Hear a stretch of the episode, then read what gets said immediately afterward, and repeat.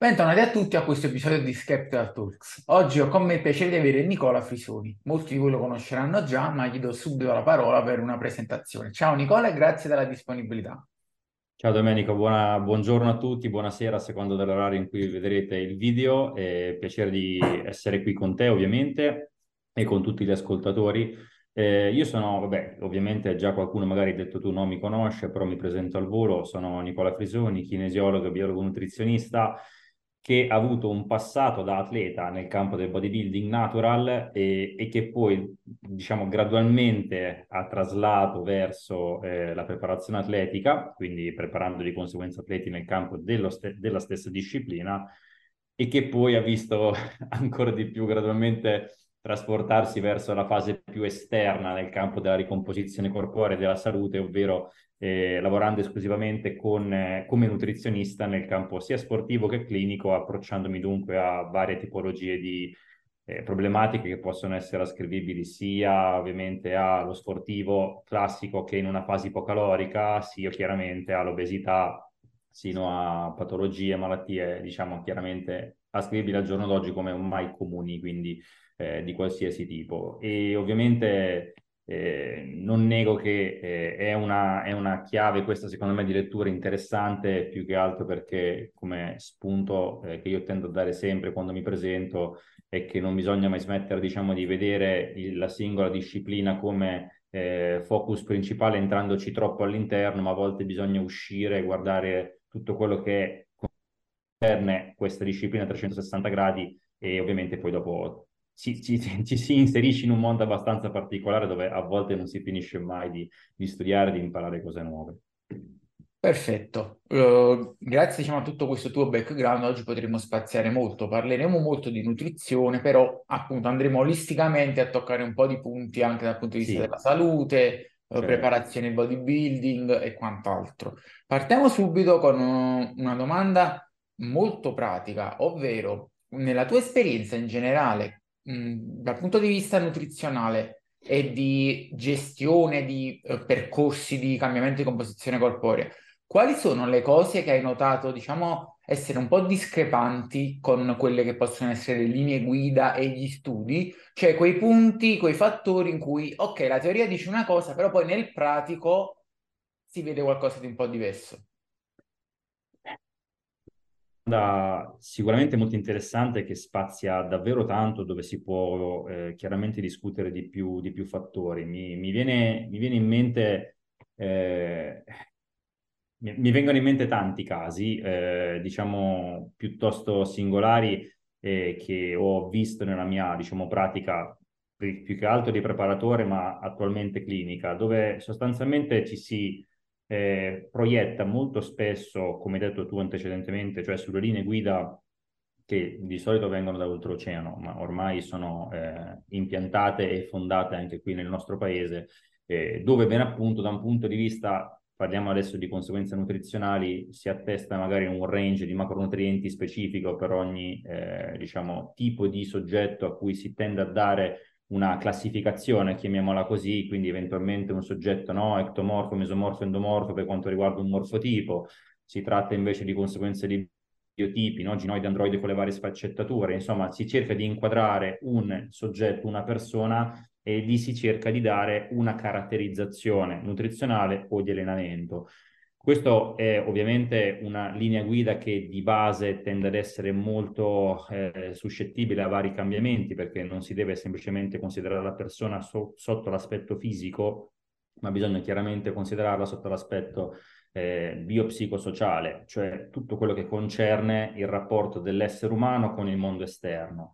E qui eh, casca l'asino, come si suol dire, cioè se io do un range di riferimento proteico che possa essere tra gli 1,6 e i 2 grammi chilo per l'aumento di massa muscolare e poi questa persona mi si presenta magari eh, piuttosto astenica o con una difficoltà al crescere, quindi alla, all'ipotrofia, eh, abbiamo a disposizione chiaramente una leggera forbice ulteriore che ci può permettere permettere di magari spostare il range proteico verso i 2 grammi e mezzo e i 3 grammi chilo. Questo è giusto per fare un esempio, ma che deve permettere di comprendere un po' di cose.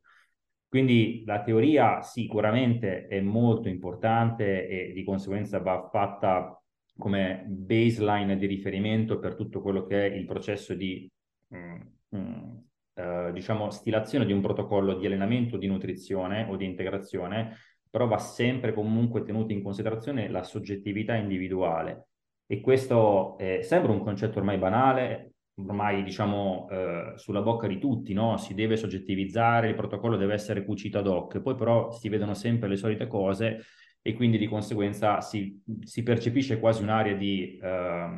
boh, eh, superficialità no? nella, nella, lettura della, della, persona che si ha di fronte. E quindi mh, mi sono, per esempio, mi è capitato un caso abbastanza singolare nei primi anni in cui eh, mi approcciavo alle fasi di preparazioni atletiche nel campo del bodybuilding, dove per esempio eh, qui si tratta di un soggetto non agonista, quindi eh, un soggetto fitness, chiamiamolo così, dove eh, era in una palese fase ipocalorica protratta da tanto tempo, eh, i processi metabolici di base andavano sempre più rallentati, non dimagriva più, quindi di conseguenza l'approccio che io ho provato a fare con questa persona è stato una graduale reverse diet, quindi un incremento delle calorie. Purtroppo, chiaramente, eh, dico purtroppo perché me ne sono accorto solo dopo, per inesperienza, mi sono accorto che all'incremento dei carboidrati, diciamo, e visto che il macronutriente è più basso, una prima fase di risposta era positiva, poi gradualmente vedevo che incominciava a mettere su un pochino di peso e un po' di adipe. E, ed effettivamente ehm, io dicevo sì, ok, bene, andiamo avanti, andiamo avanti, andiamo avanti, tanto è normale prendere un po' di grasso, probabilmente avevi bisogno di resettare un po' no, il tuo set point e andare avanti così per un po' di tempo affinché eh, non, ti, non ti metti nelle condizioni ottimali per poter scendere ulteriormente. Il problema è che all'aumento comunque delle chilocalorie rispondeva costantemente un aumento del grasso corporeo e non della massa muscolare. Il soggetto quindi incominciava a mettere tanto tessuto adiposo su zone molto critiche, fianchi, addome, braccia, torace e di conseguenza io non riuscivo a capire il perché di questo problema e ci arrivai solo tanto tempo dopo dove chiaramente notai che questa persona aveva bisogno magari di un tetto molto più basso di carboidrati oltre quale non riuscirebbe più a gestirli correttamente via per eh, le sue predisposizioni, via per il tipo di intensità espressa in allenamento, via per la sua lifestyle e avrei dovuto gradualmente magari omogenizzare un po' i macronutrienti e magari o fermarmi lì con le calorie o crescere con altro.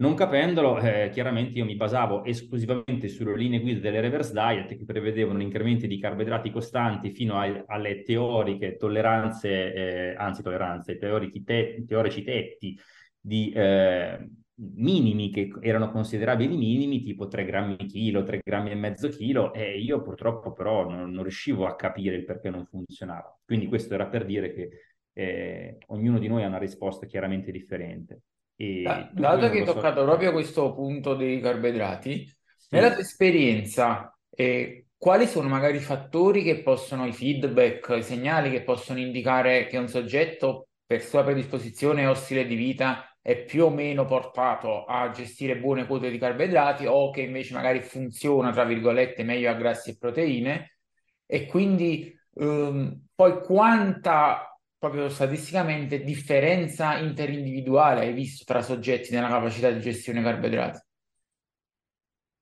Allora, eh, tenendo in considerazione comunque sia che noi con sensibilità insulinica descriviamo un fenomeno di, diciamo, comunicazione, no? Fra muscolo e tessuto adiposo per, diciamo, tutti quegli svolgimenti dei processi anabolici energetici, no? Più tendenzialmente un soggetto magari muscoloso, una percentuale di body fat piuttosto bassa,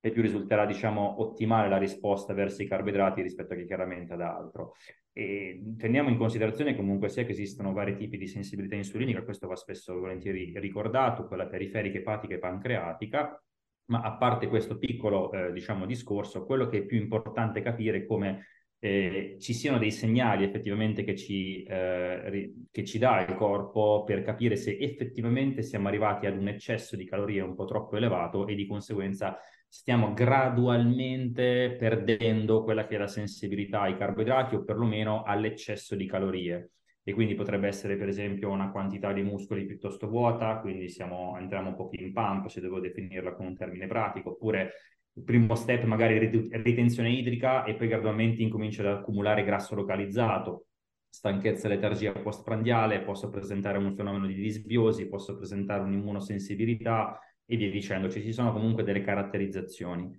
E qui bisogna comunque entrare in un concetto di, eh, di flessibilità metabolica che è molto importante e che necessariamente verte verso il beneficio dell'alternanza tra periodi magari dove sono a più alti carboidrati e periodi invece in cui sono a più alti grassi. Questo chiaramente non per forza deve essere fatto in maniera esponenziale, ma deve essere comunque gestita la cosa anche magari a livello settimanale, dove ho dei giorni classici più alti di carboidrati, più bassi di grassi, dei giorni più bassi di carboidrati, più alti di grassi, dove mantengo comunque questa sorta di gioco metabolico dove non necessariamente quindi devo per forza sparare le chilocalorie troppo alte, ma serve solo un equilibrio che il corpo necessita per saper gestire tutto abbastanza bene. E come segnali chiaramente ci possono essere eh, da un punto di vista pratico anche quelli di eh, mancanza di appetito. Molto spesso le persone che arrivano a quote così elevate eh, magari di calorie presentano ecco, quella che poi viene definita anche come force feeding, no? quindi si devono per forza di cose eh,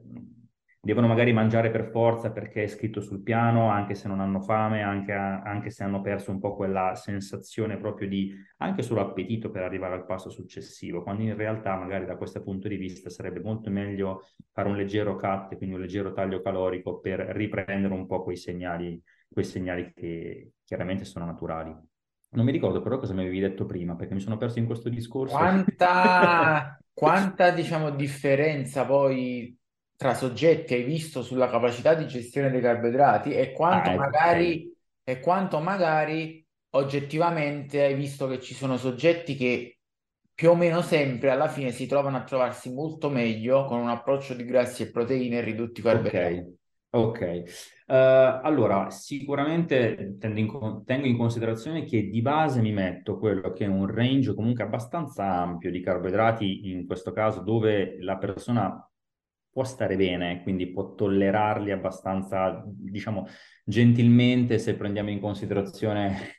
l'organismo umano, si deve, che si deve sempre coccolare un po'. Diciamo intorno ai 3-5, massimo 6 grammi chilo di carboidrati. Però questa cosa chiaramente è molto dipendente dal tipo di persone che ci troviamo di fronte, dal tipo di passato alimentare, dal tipo di allenamento. Sono chiaramente considerazioni, ripeto, ormai banali, però non si tiene mai eh, a mente quanto la soggettività interindividuale relativa anche alle emozioni e alla lifestyle che una persona ha e non solo al tipo di allenamento e risposta estetica possano incidere decisamente sulla flessibilità metabolica e sulla gestione di un apporto glucidico più o meno alto. Quindi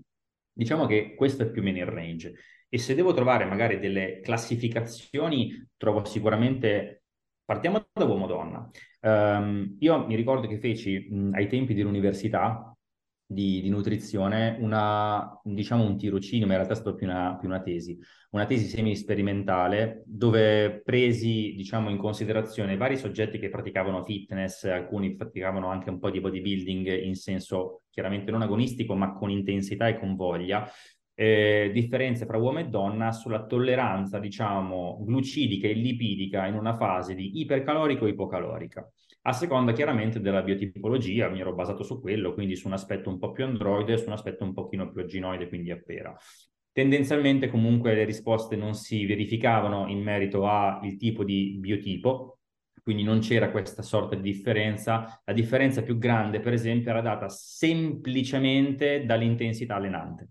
E quindi alla fine dei, dei, conti ciò che conta, scusate il gioco di parole, è quanto mazzo ti fai in allenamento. Quindi ho notato che le donne, per esempio, avevano una tolleranza glucidica medio-bassa, quindi nonostante il parametro chilo, rapporto, scusate, grammi chilo di carboidrati, mh, difficilmente arrivavano anche solo a 4 grammi chilo e tollerandoli per lunghi periodi. Quindi se prendiamo in considerazione una donna di 60 kg, 200 grammi di 40, 240 grammi di carboidrati netti risultavano un tetto abbastanza alto per gran parte delle, dei soggetti femminili. Cosa che invece se prendevo un uomo medio di 70 kg, abbastanza muscoloso, comunque 7x4 28, 280 grammi di carboidrati medi netti,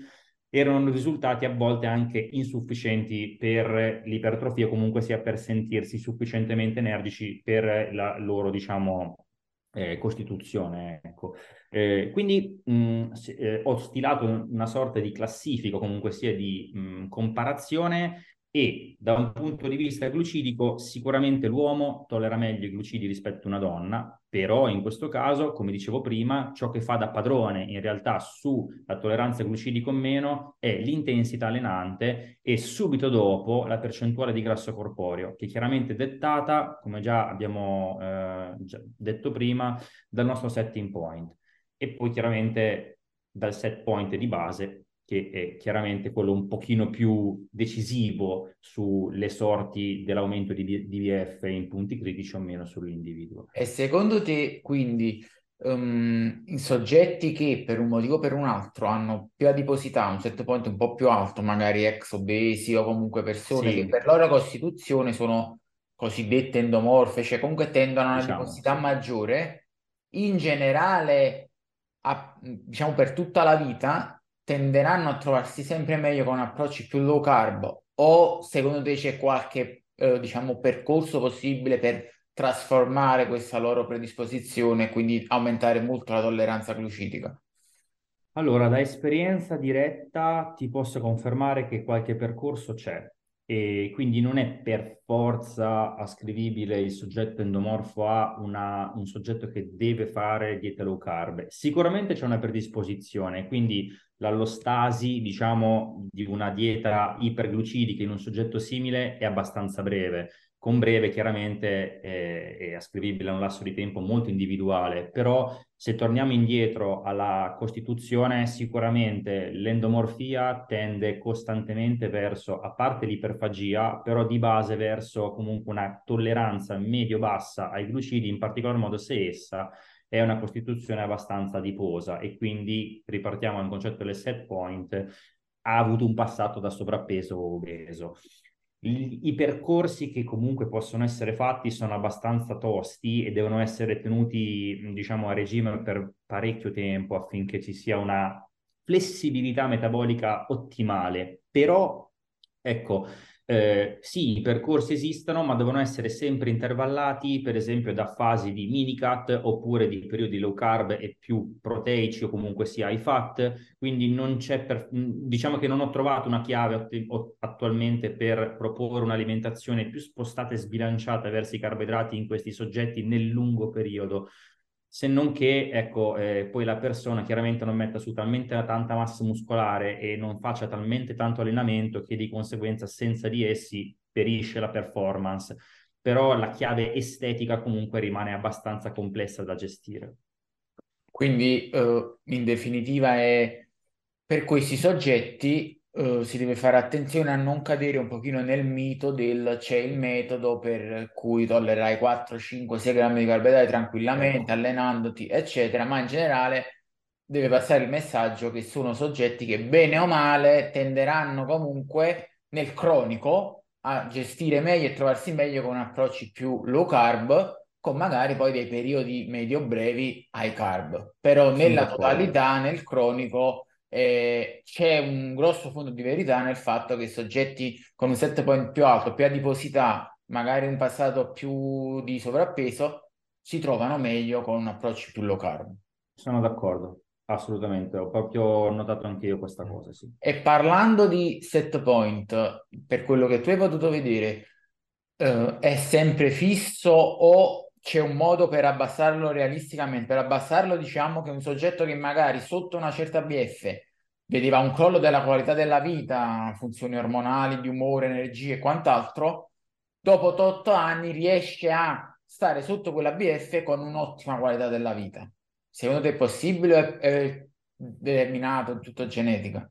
È temporaneo, quindi se è possibile temporaneo, quindi come dicevo prima la lassità di tempo nella quale questa persona può stare meglio e tollerare meglio certe quote caloriche è sicuramente a parità di body fat è sicuramente temporaneo e molto spesso è una concatenazione di eventi che mh, fuoriescono un po' dalla logica della sola alimentazione del singolo allenamento. Molto spesso sono eventi che possono essere eh, biopsicosociali, no? Quindi di conseguenza sto attraversando un, un, un, momento molto floreo della mia vita lavorativa, sono innamorato perso, quindi da un punto di vista emotivo comportamentale sto molto bene, ho fatto pace con me stesso, sto risolvendo problemi gravi che avevo magari in passato quindi c'è la possibilità che si sappiano gestire per periodi brevi o eh, in questo caso eh, eccellentemente, quindi eccellenti, eh, delle fasi magari di eh, iperglucidiche o di quote comunque caloriche più alte a parità di body fat.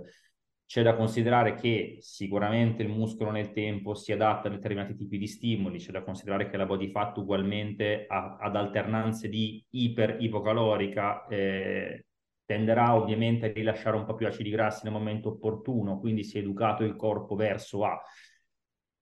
però ecco, eh, non, è, non, è, non, è, magia, è temporanea e quindi per me comunque rimane sempre una condizione che va monitorata costantemente, non va diciamo tralasciata e, e, e in questo caso dire alla persona tranquillo, non ti preoccupare, adesso hai visto che il metabolismo si è attivato, finalmente potrai gestire, come dicevi tu prima, no? periodi anche più lunghi in questa condizione a parità di VF, perché ormai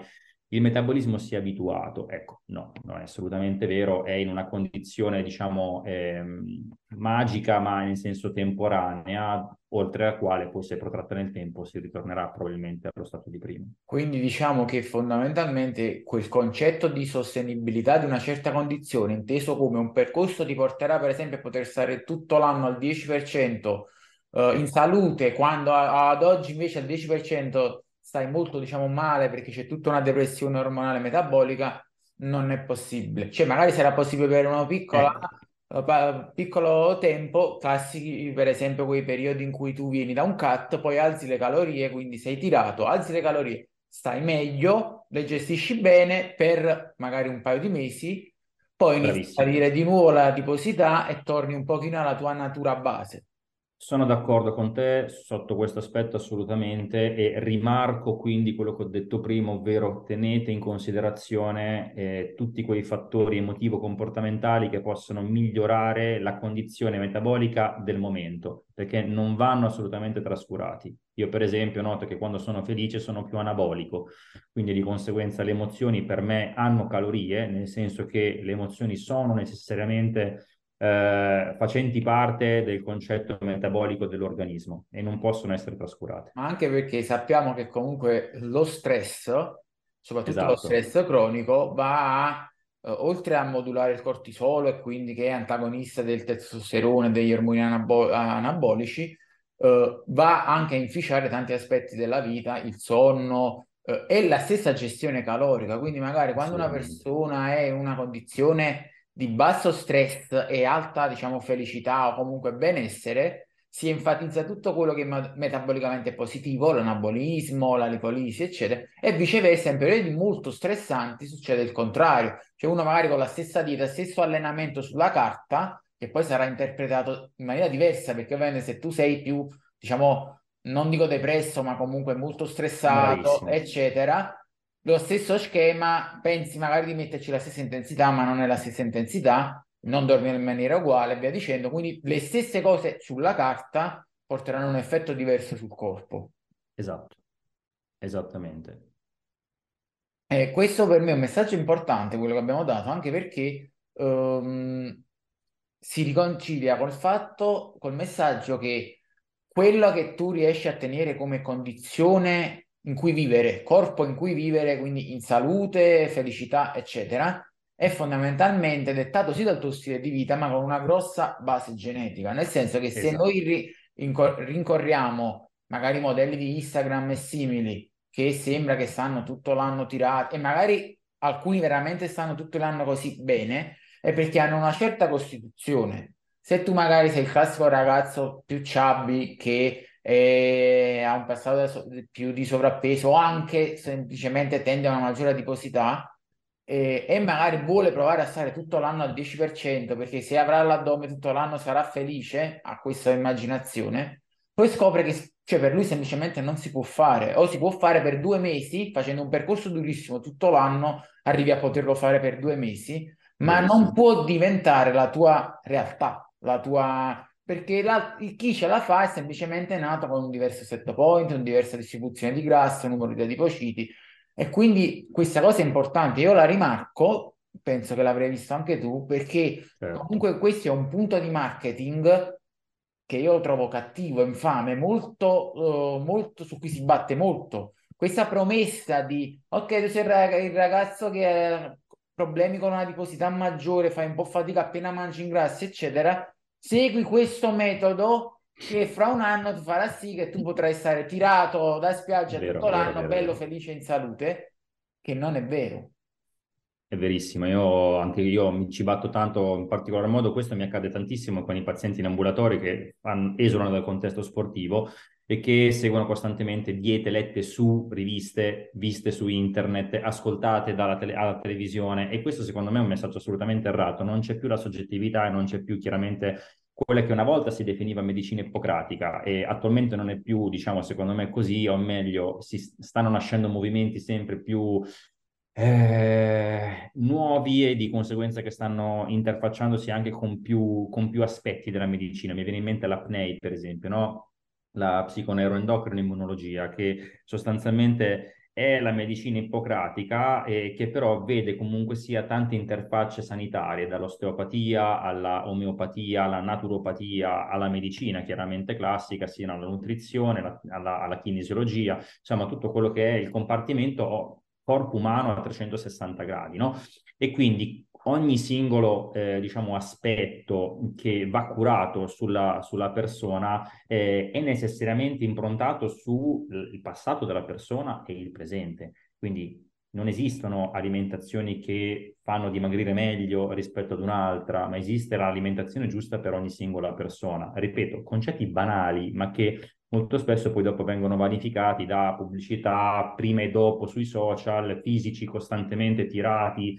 eh, H24, ma eh, sappiamo che ovviamente oltre alla soggettività c'è anche altro. Sì, che poi è un problema relativo, diciamo, anche agli obiettivi della persona che a volte, cioè, non sono compatibili con quella che è la sua natura, con quella che è la sua costituzione. Perché, per esempio, quando ci sono dei ragazzi, a me è capitato di seguirne e cercare di fargli capire la cosa, che per avere l'addominale tirato, la condizione che vogliono, devono finire altezza peso meno 20, perché magari sono altezza pesa meno 10 e sono skinny fat no. e dicono ok voglio tagliare, voglio mangiare meno e devono capire che magari ci possono anche arrivare, tra virgolette, a essere secchi, altezza peso meno 20 con l'addome, ma non saranno in salute. Cioè, saranno in una condizione metabolica ormonale soppressissima, non avranno energia, avranno un umore sotto i piedi, perché semplicemente il loro corpo non è fatto per stare a certi pesi e a certi tiraggi. E a, in, a quel punto, se è possibile fare un percorso del genere, uno dice, ok, magari puntiamo a essere lo stesso altezza peso meno 10 che sei adesso, ma con molti più muscoli e quindi allo stesso peso risulterai più tirato. Se non, diciamo, è un soggetto anche poco anabolico e fa fatica, comunque deve capire che la scelta sarà sua, però magari lui l'addominale in un certo modo, se significa essere fortemente sottopeso, ci deve rinunciare perché non eh, ci può arrivare per fare due foto, ma poi non è che ci può vivere in quella condizione. È verissimo, sono perfettamente d'accordo con te. Sempre di più, però, questo concetto eh, viene bypassato, come diciamo prima, da pubblicità ingannevoli e a me questa cosa non piace. Eh, a volte faccio i disegnini in ambulatorio per i pazienti su, non lo so, degli schemi su, non lo so, il TDE, il BMR, quanto si deve scendere, ma quanto noi siamo differenti da altri in merito al passato. Io, per esempio, ho fatto tanta attività fisica, tu non hai fatto niente, nasci già con delle predisposizioni in diabete in famiglia, cioè ci sono delle considerazioni che uno magari non tiene conto, però vanno fatte, vanno fatte.